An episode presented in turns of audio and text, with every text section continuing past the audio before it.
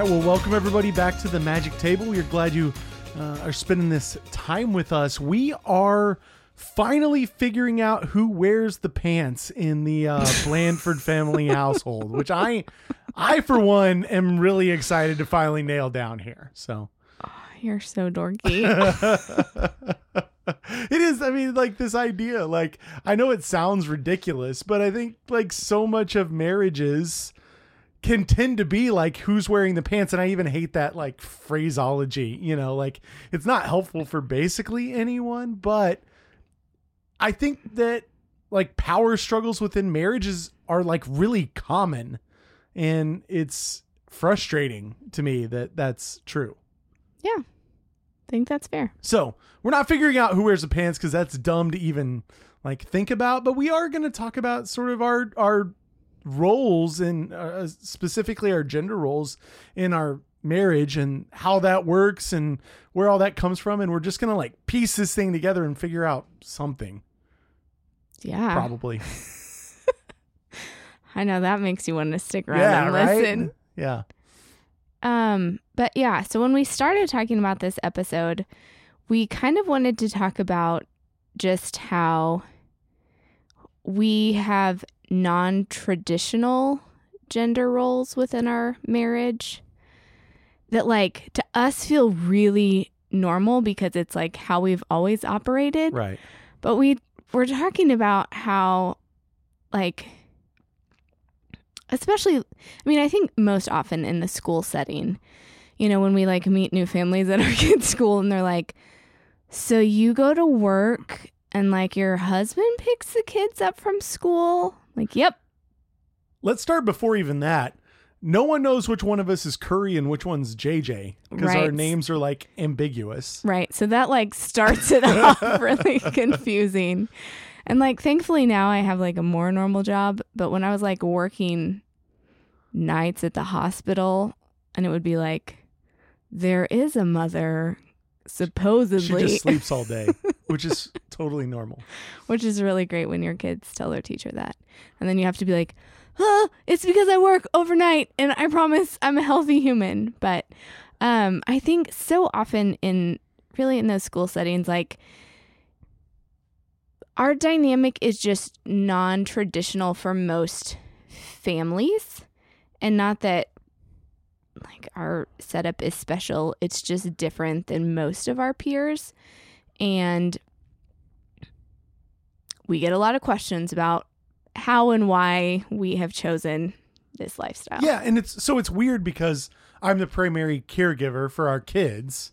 Yeah. Which has been like increased with the pandemic where. I mean, it's like been increased for like 4 years, but. That's true. Yes. I have spent a lot of time caring for the kids, but when they're in school, it feels less like that. Right. You know, just having like little man around is easier than having all three around all the time. For sure. Right. So like everybody's home and I'm gone more. Right. Therefore you are like extra caregiver. Right. And I think a lot of what our ability to do that comes from privilege, that I have a job where that's possible. Like as a pastor, I work from home. I don't have to be in an office 40 hours a week like a lot of other pastors, and get to sort of like balance these roles along with a couple of other jobs and a podcast, you know. But there's a privilege to being able to sort of work from home and like pay attention to the kids and sort of balance all these things. Yeah. And so as we kind of started like talking about how we've gotten to that place, again, often in the school setting, like it starts as this like kind of weird, like your family is different. But what we've come to realize is like it starts as that like Curry's a primary caregiver and is doing more school pickups and drop-offs than I do. Me and the school moms hanging out. But it moves to this place of like, oh, like y'all really like each other a lot. Like you might actually like love each other. And then that is actually what makes us weird. And so as we kind of started processing this, like, yes, how our family setup is unique. And that's like the first thing that people talk about being unique. But oftentimes the close second is like, oh, well, y'all are really weird because you don't do family, quote unquote, normally. And you seem to like genuinely love each other. And like that makes you really weird. Yeah. I'm thinking back to the other day, and you came home and we were talking about somebody you had had an encounter with, and you said, like, you know, they're like really super Christian-y people.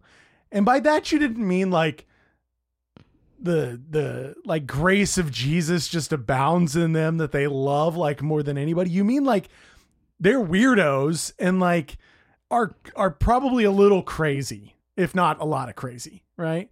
And I guess we were talking about how sad it is that like being like really Christian-y means like you're kind of a jerk to everybody that you're around sometimes. And I guess I would like to redefine really Christian-y as like the dad really cares about his children and like doesn't see that as babysitting, you know, that you can visibly see the love that they have for one another in a marriage, that they both respect each other and both love each other visibly, that they like being around each other. Like, why can't that be, oh, they're really Christian-y sort of people? Yeah.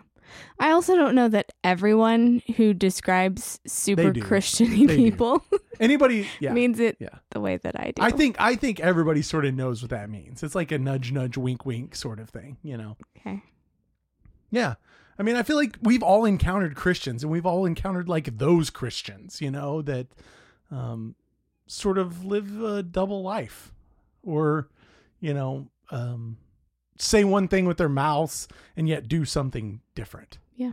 You know, so I don't know where I was going with that per se, but I feel like, you know, I like our home is a really safe place for a lot of people.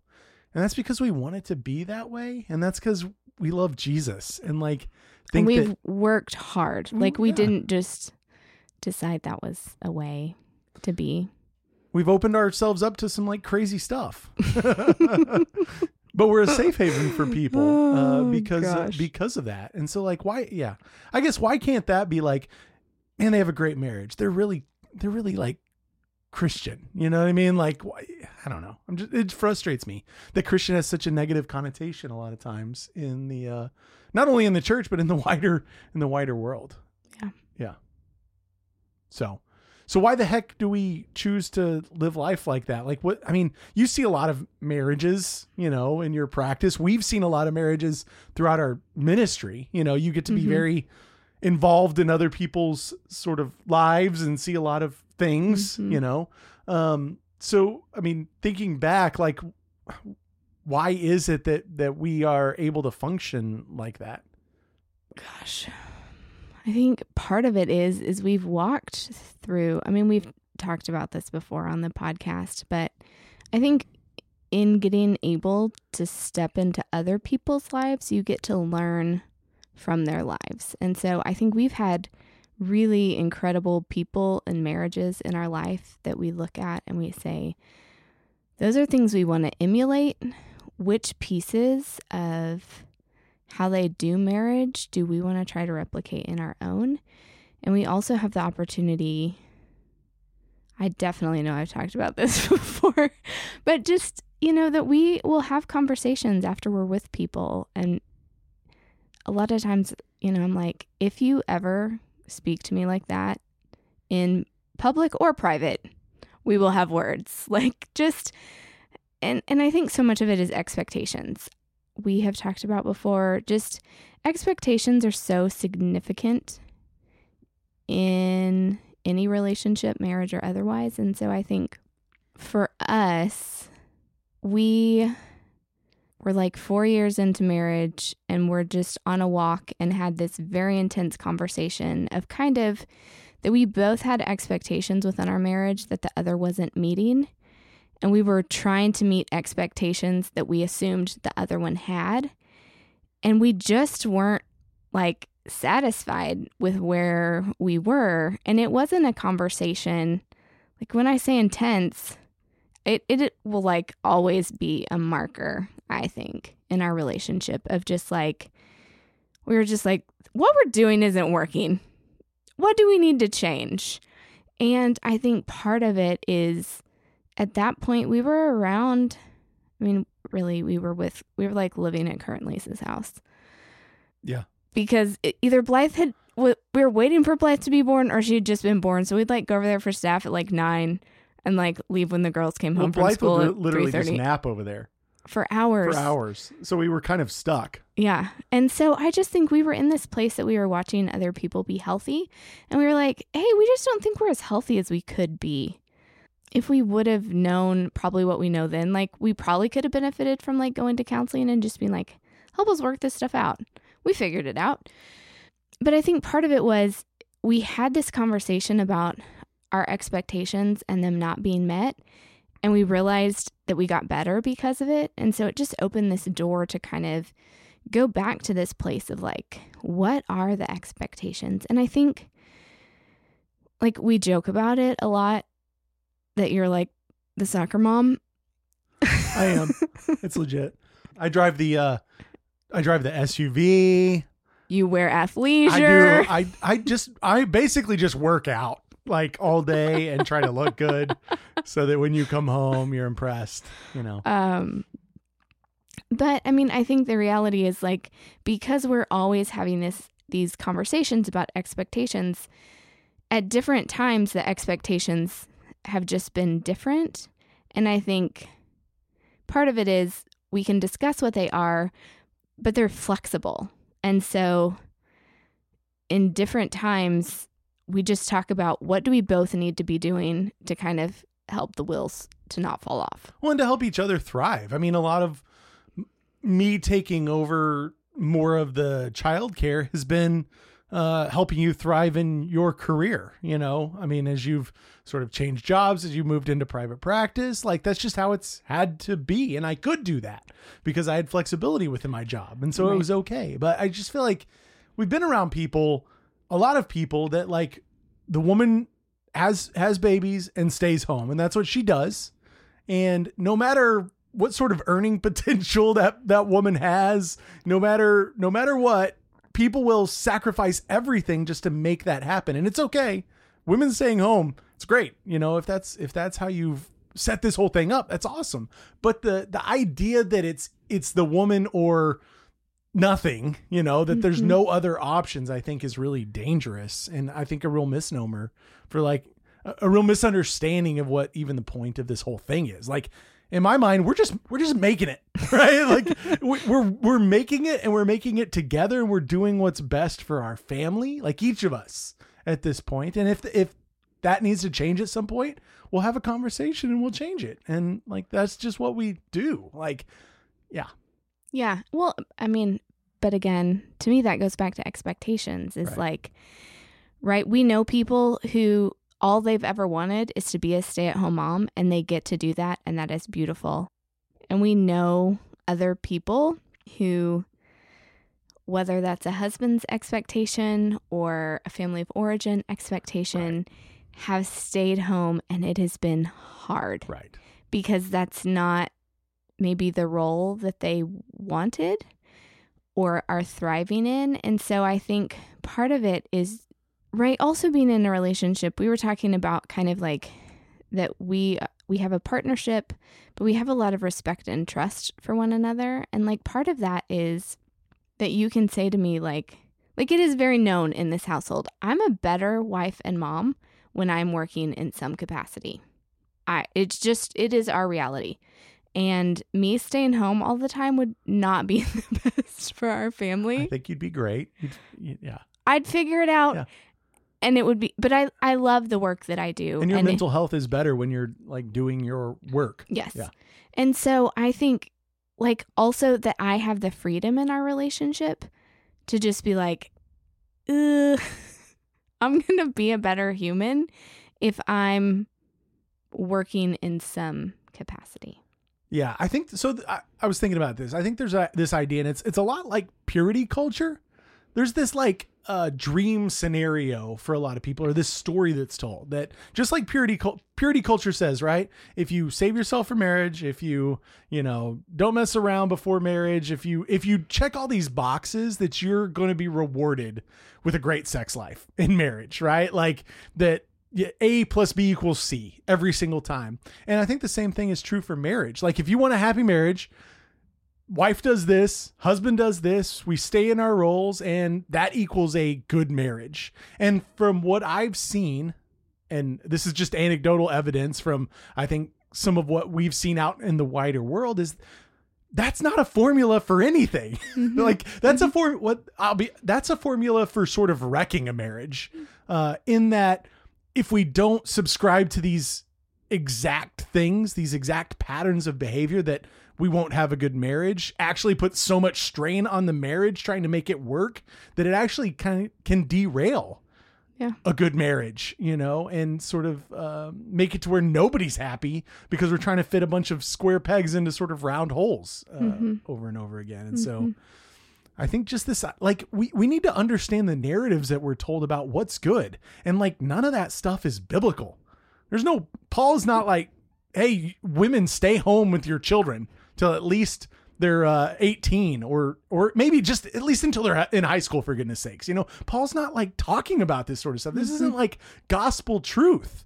This is we're called to love God and love people, from what my reading of scripture and. I think how we do that best is not like a checking boxes off or living in A, B, and C way. It's loving our neighbor and loving our spouses and our families enough to like, figure out what works for everybody. You know? So And I think we are kind of fed a narrative, and I think like we keep referencing Christian culture, but I think, right, it's story. Culture. Yeah. Yeah. Right. It is. It's American culture. Yes. I don't know about other cultures, but it's for sure American culture. Yeah. But just kind of this idea of you grow up, you find this person, you get married, you have a happy marriage, you easily have whatever number of children you want, right. You have dream careers, and you ride off into the sunset. Yeah. And I think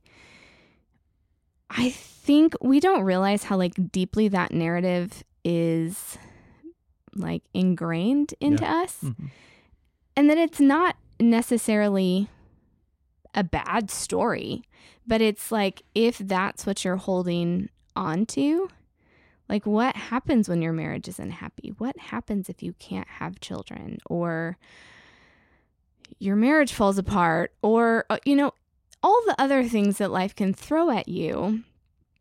And so I think part of it is just learning that like there is a narrative, but it is way more fluid than I think anyone tells us that it is. And it's figuring out together what that fluid relationship looks like. The same is true for singles. Like singles feel like they, like if I've failed, if I haven't married by this point, you know what I mean? Like I failed, I can, the whole kids thing, like that narrative is an idol, and it's an idol that most of us have set up in our lives for us and have continued to live out. And when those idols come crashing down, it gets really ugly, honestly. Yeah. Right. Well, and then like, I think too, and one day we will have an episode about this, but I also think as a church, that we do a really poor job of supporting single people and where they're at. And I think about the interview you just did with Devi that you should link in the show notes. Link that, yes. But just talking about how within church culture, there's like a hierarchy of like marriage gives you a higher status, and then marriage with kids gives you the highest status. And like, it's just like BS. Yeah. It's some thing that we ascribe value to people based on a narrative we've created that is not gospel centered. Yeah. And I think it does damage to the church. Yeah. The Big C church. Yeah. I also want to be careful here and point out that just because like we've made this work this way doesn't mean like it's all hunky dory. Like I have no idea what you're talking about. I mean, I do. I have a tendency, I'll be honest, to get bitter. I do feel like the classic soccer mom in a lot of ways, where I'm like, some days it feels like, good Lord, I just want to leave the house and like not have to talk to somebody, you know? And like, I can be very jealous of you sometimes, because you get to leave the house and you like even have a half hour in the car each way of like quiet time, which feels like, I mean, that feels like gold to me or something, you know? And so I can get really bitter and I can get jealous on my end. Like, gosh, here I am raising these kids and she doesn't, you know what I mean? She doesn't respect me or like see all the work that I do. You know, it's just like that like classic thing of like raising kids is hard. Yeah. It's just hard. Yeah. And I think when we come to those moments, and when I come to those moments, I have to sort of like back up and like, what are we doing this for? And like, what a privilege to have these children and like get to be with them. And I know she cares about what I do and like sees me, you know, and we work it out like any couple sort of has to, you know? Yeah. I hesitate to like make this seem like a dream scenario, because it's definitely messy and it's ugly and it, you know? Well, and also we know like it doesn't work for everybody. Right. Like, our reality is that because we've basically always had flexible jobs, one of us has always been home with our kids. Which is a huge privilege. Yeah. And so I think part of that is realizing like we've had a unique setup since Blythe was born. Mm-hmm. I mean, I went back to work when she was like 6 months old when I realized like maybe staying home full time is not my jam. You also had a barista for a husband. So, you know. There's some necessity involved there. Yeah. Right, but let's be honest. What did I go back to work to do? Manage a cloth diaper store. I think you were making more money than I was. Working part-time. Yeah. But, right, and part of it's personality. We're just kind of like, oh, let's figure it out. We're not planners. That's fair, yeah. Which is like sometimes great, sometimes it's not. It gets us in trouble. Yeah. Right. Again, not that we're prescribing like what we do works for everyone. And I think there's principles. We've been married long enough and we've spent enough time with other couples that like there are some principles that we utilize that aren't unique to our family that I think should be maybe not cornerstones, but like part of Christian marriage. And agreed. Yeah, I feel like I need to just say a couple things to dudes, though, here, like specifically as we sort of unpack this. You're so funny. You can like totally tell when you like want to interject, but you're trying to give me the space. No, I want to, you know. I know. It's cute. Okay. I appreciate that. But I think dudes need to hear a few things. I think dudes need to hear that it's not emasculine to like be home with your children. Like Christianity's full of this like faux masculinity that sees being manly as like a certain set of things, you know.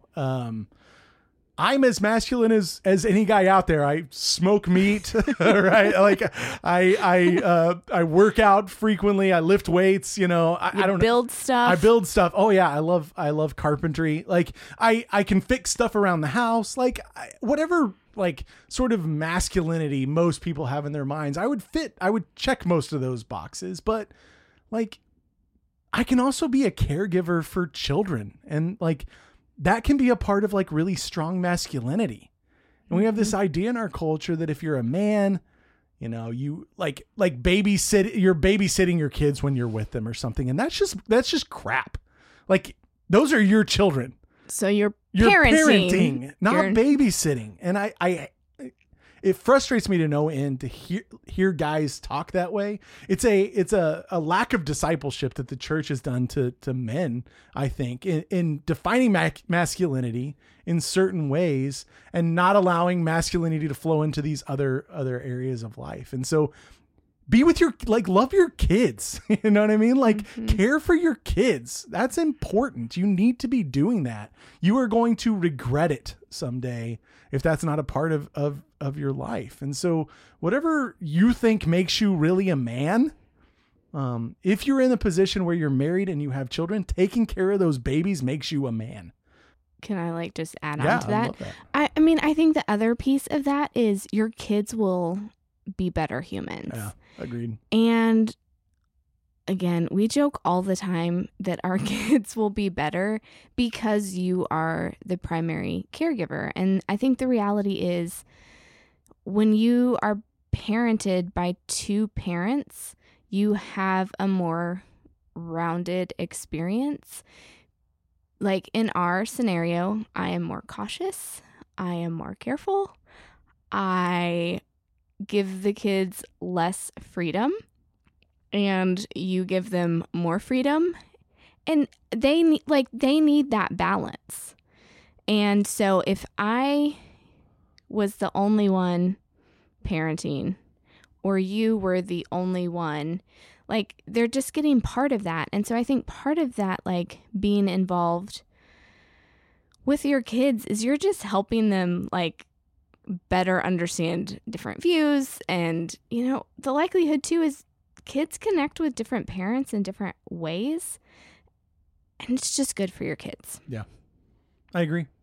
I also think men need to hear that like caring for your wife is important. Like loving your wife is part of being a good man, you know? And so I think a lot of dudes in general can tend to put their own needs in front of meeting their spouse's needs, you know, and maybe even guys meet needs only because they want to get some, you know, I think that happens quite a bit, but like meeting your wife's needs and caring for her and serving her, there's nothing like non-masculine about that. It's not a masculine trait to sort of like do whatever you want all of the time.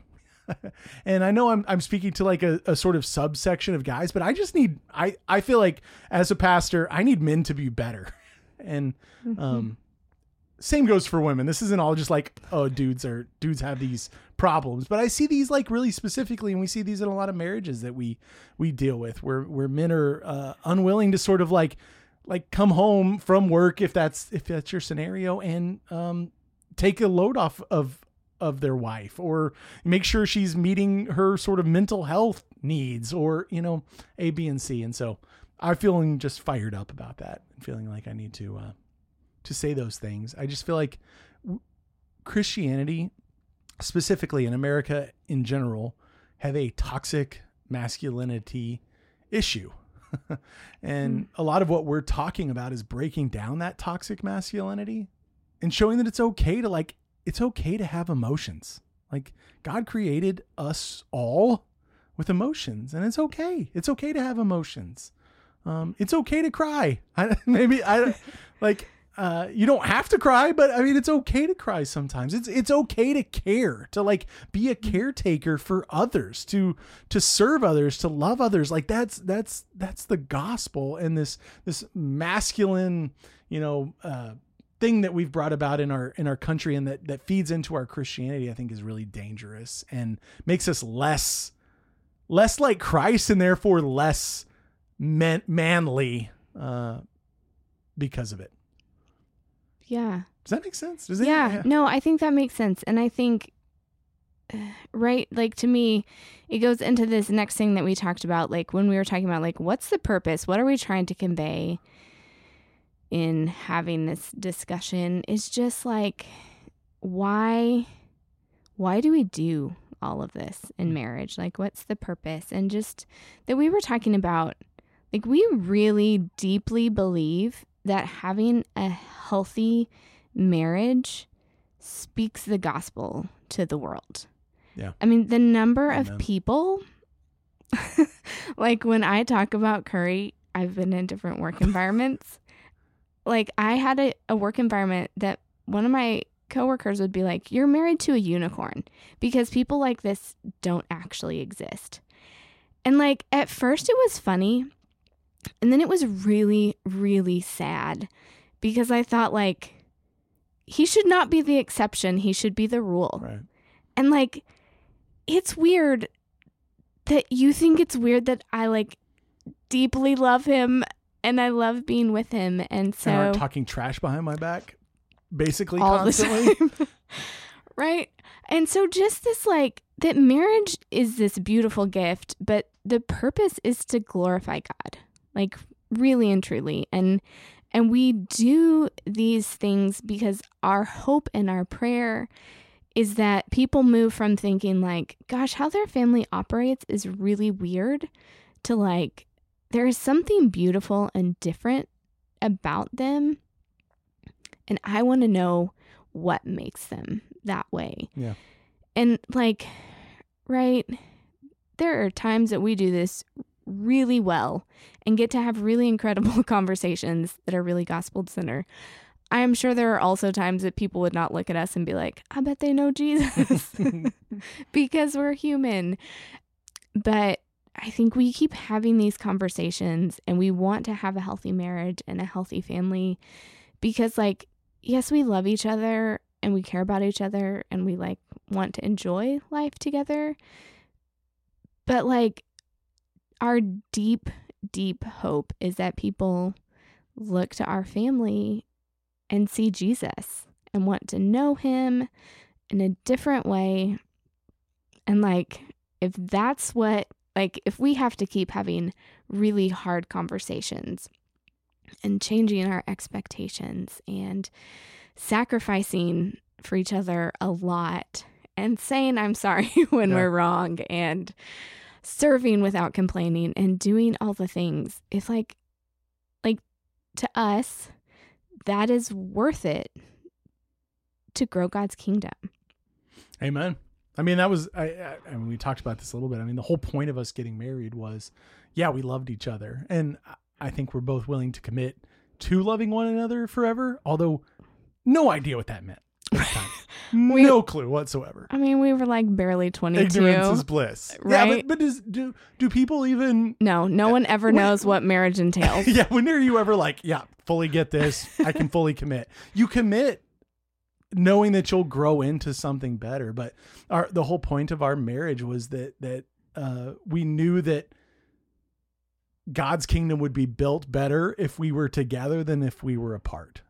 Like, we were called to do that together, to do this work together, and seeing our lives as kingdom oriented rather than us oriented, I think changes a lot of our perspective. It's not about me and meeting my own needs all of the time. It's about God's kingdom, you know, and that's our calling as Christians.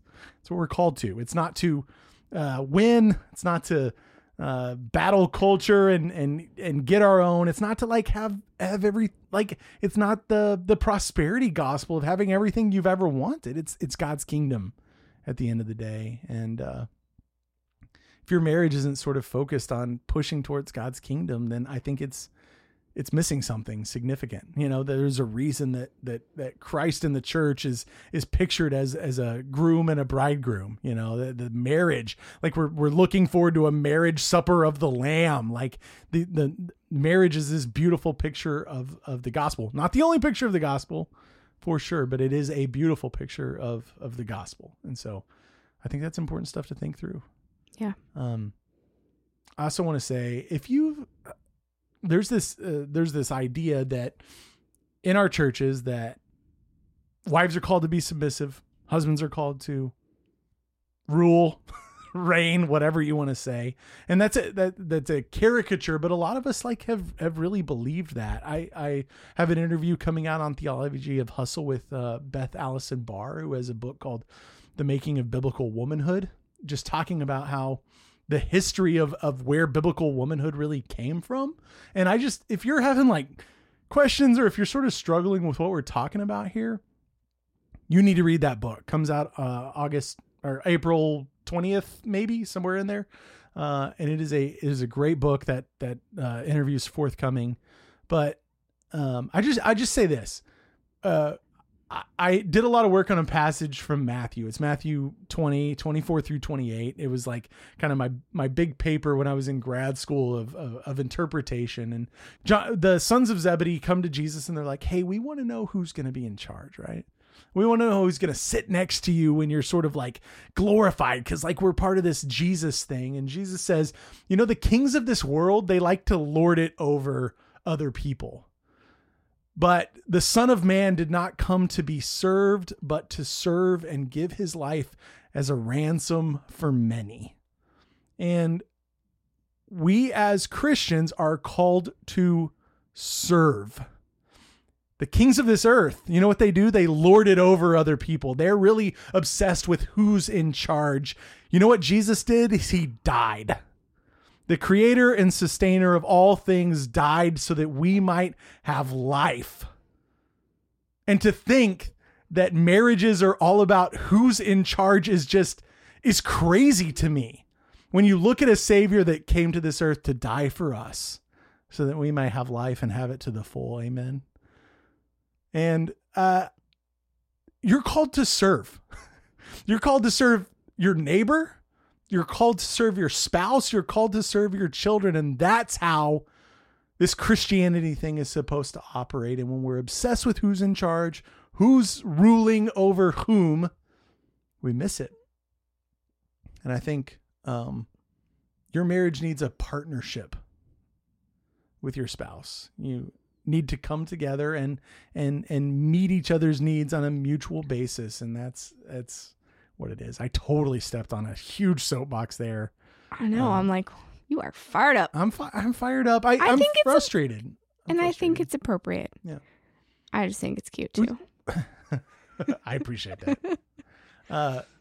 We watch a lot of brokenness in marriage, and it's frustrating the ways that the church has improperly defined sort of these roles and made people feel like if they don't fit some sort of Christian mold of like white Christian perfection, that they're less than, you know, they don't fit some mold of like you get married when you're blah, blah, blah, and you have kids by whatever. If you don't fit some like you fit some set of expectations that somebody made up, that you're not good enough. And it's so contrary to who Jesus really was and our call as Christians. And it's grievous to me. And so I think we live a kind of countercultural life, not only for America in general, but for the church in particular.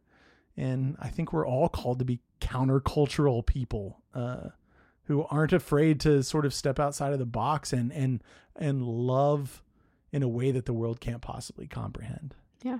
No, I mean, it's good stuff. And it always makes me want to make the caveat of like, that's our goal. That's what we're striving to. We don't do it well all the time. Nobody does it well all the time. Anybody that like tells you they're doing it well all the time, you need don't to listen to run them. Away. Run away from that person. If they have something to sell you and they figured out everything, then like go run away. That person is not to be trusted. Yeah. I think I want this conversation to keep going. This is the sort of stuff that we do. And so if there are people out there that like want to talk more about this, you can join Patreon. We do a Zoom discussion after these little episodes roll out. So you get sort of one-on-one time with us to talk about these things. If you're upset about this episode, I'd love for you to come on and air your grievances. You know, we'll talk through this stuff. It's okay. You know, some of this stuff is hard to understand. Let's keep this conversation going though. I guess that's the point. We'd love to talk to people about this and yeah. Yeah. And I know we say that like every time, but we mean it. And if you live close, we'll fire up our garage heater and sit outside. I long for the day when we can sit at our table again with the people we love and have hard conversations about life and marriage and family. But until then, we'd love to meet you on Zoom. Yeah. But like marriage and adoption are like the two things that mean so much to us. Yeah. And any way that we could support you on your own journey, we would love to do it. Agreed. Totally agree. So do we figure out who wears the pants in the Blandford family? Did we get it figured out? My first thought was, it's not Britain because he doesn't wear pants. Touche. Yeah. I think it's an important conversation we should be having, and I'm glad we covered the whole thing here at the Magic Table. As we do. We'll see you next time, y'all, at the Magic Table.